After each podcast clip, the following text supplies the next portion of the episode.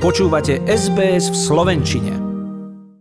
Spevák Karol Duchoň by pred pár dňami oslavil 72 rokov a toto bola pieseň To známe miesto. A my sa teraz na jedno také vyberieme, konkrétne na Nový Zéland, ktorý na covidovom cestovateľskom semafore konečne poskočil do oranžovej farby, čo znamená, že rúško už je povinné iba v niektorých určitých vnútorných priestoroch, vonku nie, a zrušená bola aj karanténa pre očkovaných cestovateľov. Všetky informácie sú dostupné na štátnej internetovej stránke smarttraveler.gov.au. Snažím sa to vysloviť po slovensky, aj keď je to niekedy ťažké. Ale aké sa teda majú zélandskí Slováci? Snad nám to povie Barbara Beňušová. Pozdravujeme vás tam dolu.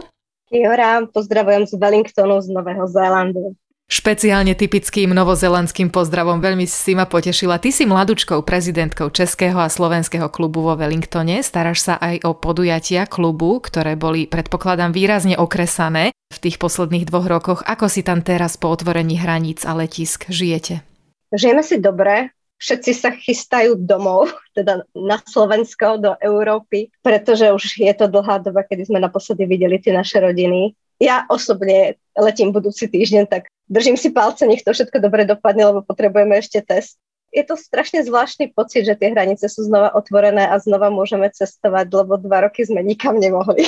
Je to vzrušujúce v každom prípade, ale povedz nám o vašom klube, kedy vznikol, ako často sa stretávate a je vás na Zelande veľa vo vašom klube?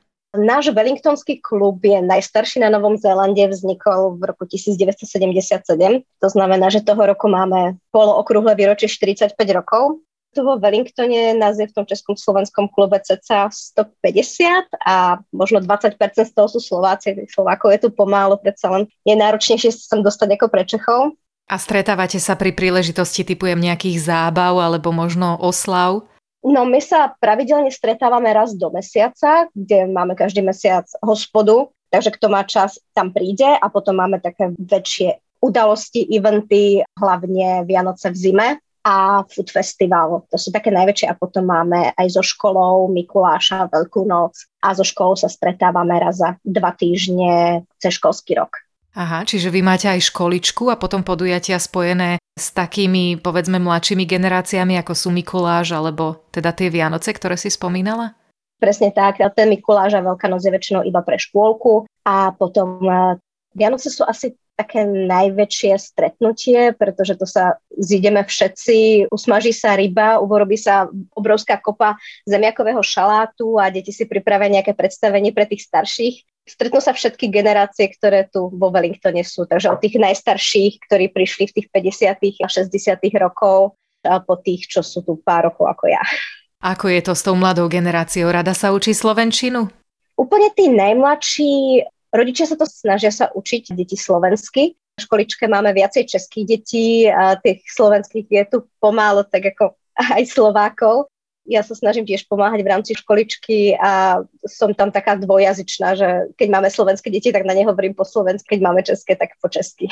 A keď treba niekedy zaskočím aj do tej angličtiny, že my sme si nedávno čítali doma Smelého zajka a keď som povedala smelý zajko, tak následoval výbuch smiechu, pretože smelý je smradľavý, čiže to už bola záruka vtipného príbehu. Deti, to je naša budúcnosť a do nich musíme teda vkladať všetky tie naše tradície. Ako je to s vašou veľkou nocou, akú ste ju mali? Toho roku nám úplne veľká noc pre škôlku nevyšla, takže sme ju mali len tak každý sám. V Lani sme plietli sa korbáče, maľovali sa vajíčka. Zišlo sa tam naozaj veľa ľudí, veľa detí a bolo to veľmi príjemné udržiavať tie tradície. Keby sme možno my mali záujem prísť na Zéland, čo by si nám odporúčila vidieť, okrem toho, že by sme teda mohli navštíviť sem tam aj vás?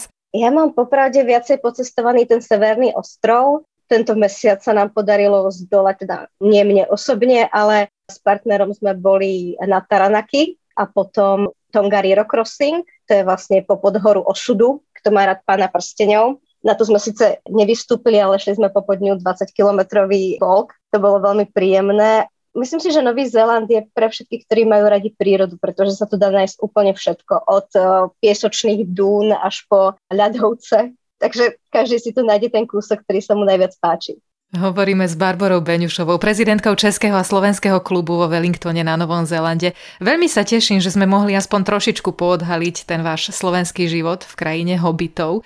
Nech sa vám tam teda darí a tým, ktorí plánujete cestu na Slovensko, užite si dovolenku v teplúčku. Ďakujeme.